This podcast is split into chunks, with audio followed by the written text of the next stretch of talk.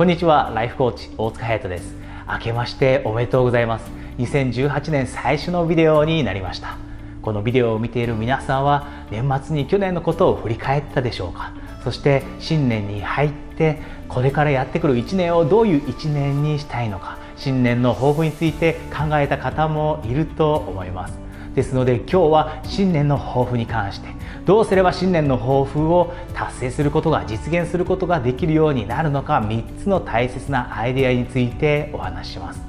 皆さんも知っているかもしれません。新年の抱負の約90%が失敗に終わってしまうということも。私も実は同じ経験をしている一人でした。新年に抱負を立ててそれを書き出したとしても年末には下手すれば忘れている。1年を振り返った時に自分の新年の抱負を達成したかというとほとんどが達成できないそんな経験を長い間していました。ではどうすれば新年の抱負新年に立てた抱負を実現することができるようになるのでしょうか。それでは早速1つ目のアイデアですがそれは目標をクリアにするということです。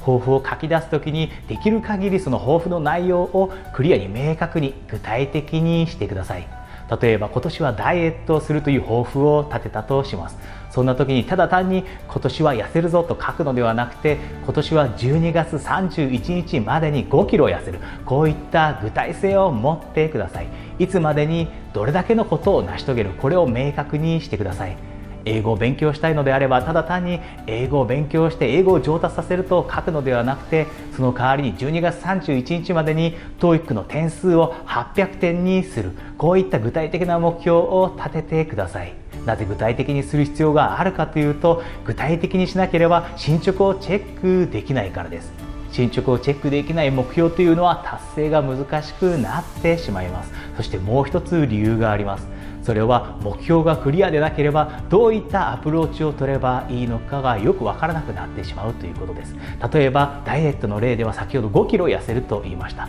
ですがもし皆さんが5キロではなくて10キロ痩せたいとしたらどうでしょうか？5キロ痩せるのと10キロ痩せるのではアプローチが違うと思います。5キロだけであればもしかしたら食事制限だけで可能かもしれません。ですが1 0キロとなると食事制限だけではなくてしっかりと体を動かしてエクササイズをしなければ達成できないかもしれません。ですのでぜひまず1つ目のステップとして目標を明確にクリアにするようにしてください。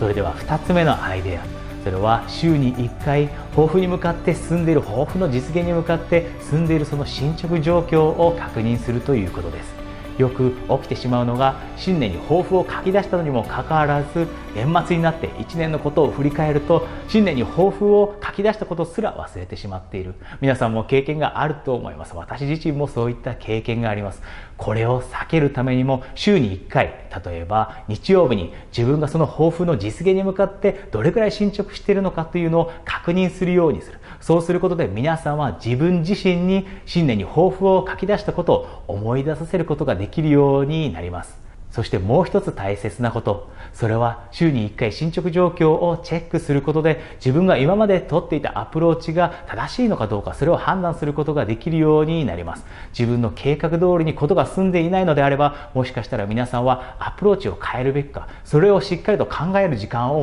設ける必要がある。このアプローチについてしっかりと考えるということが皆さんの抱負の実現を助けてくれるようになります。そして最後3つ目のアイデアです。それは次の1週間に何をするべきかどういったアクションを取るのかそれをスケジュール帳に書き込むということです。先ほどの2で触れた進捗状況を週に1回確認するときに次の週に何をするべきか具体的なことを書き出してください。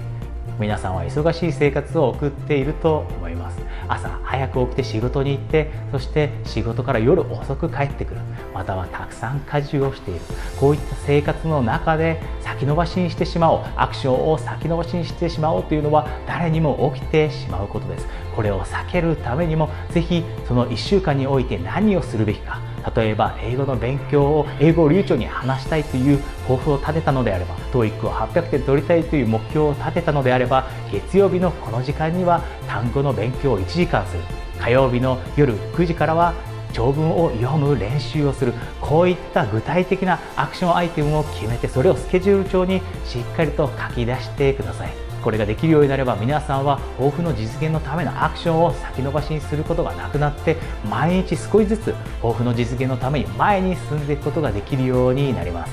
ぜひ皆さんもし新年の抱負を立てたのであれば書き出したのであれば今日お話しした3つのことを試してみてください。まず1つ目が抱負を書き出す時にはしっかりと目標をクリアにするというお話でした。そして2つ目が週に1回は自分の進捗状況を確認するということでした。そして最後3つ目それは次の1週間でする具体的なアクションアイテムをスケジュール帳に書き込むという話でした。これができるようになれば皆さんが新年の抱負を実現する可能性が上がって皆さんの1年はより一層素晴らしいものになるでしょう。それでは次のビデオでお会いできるのを楽しみにしています。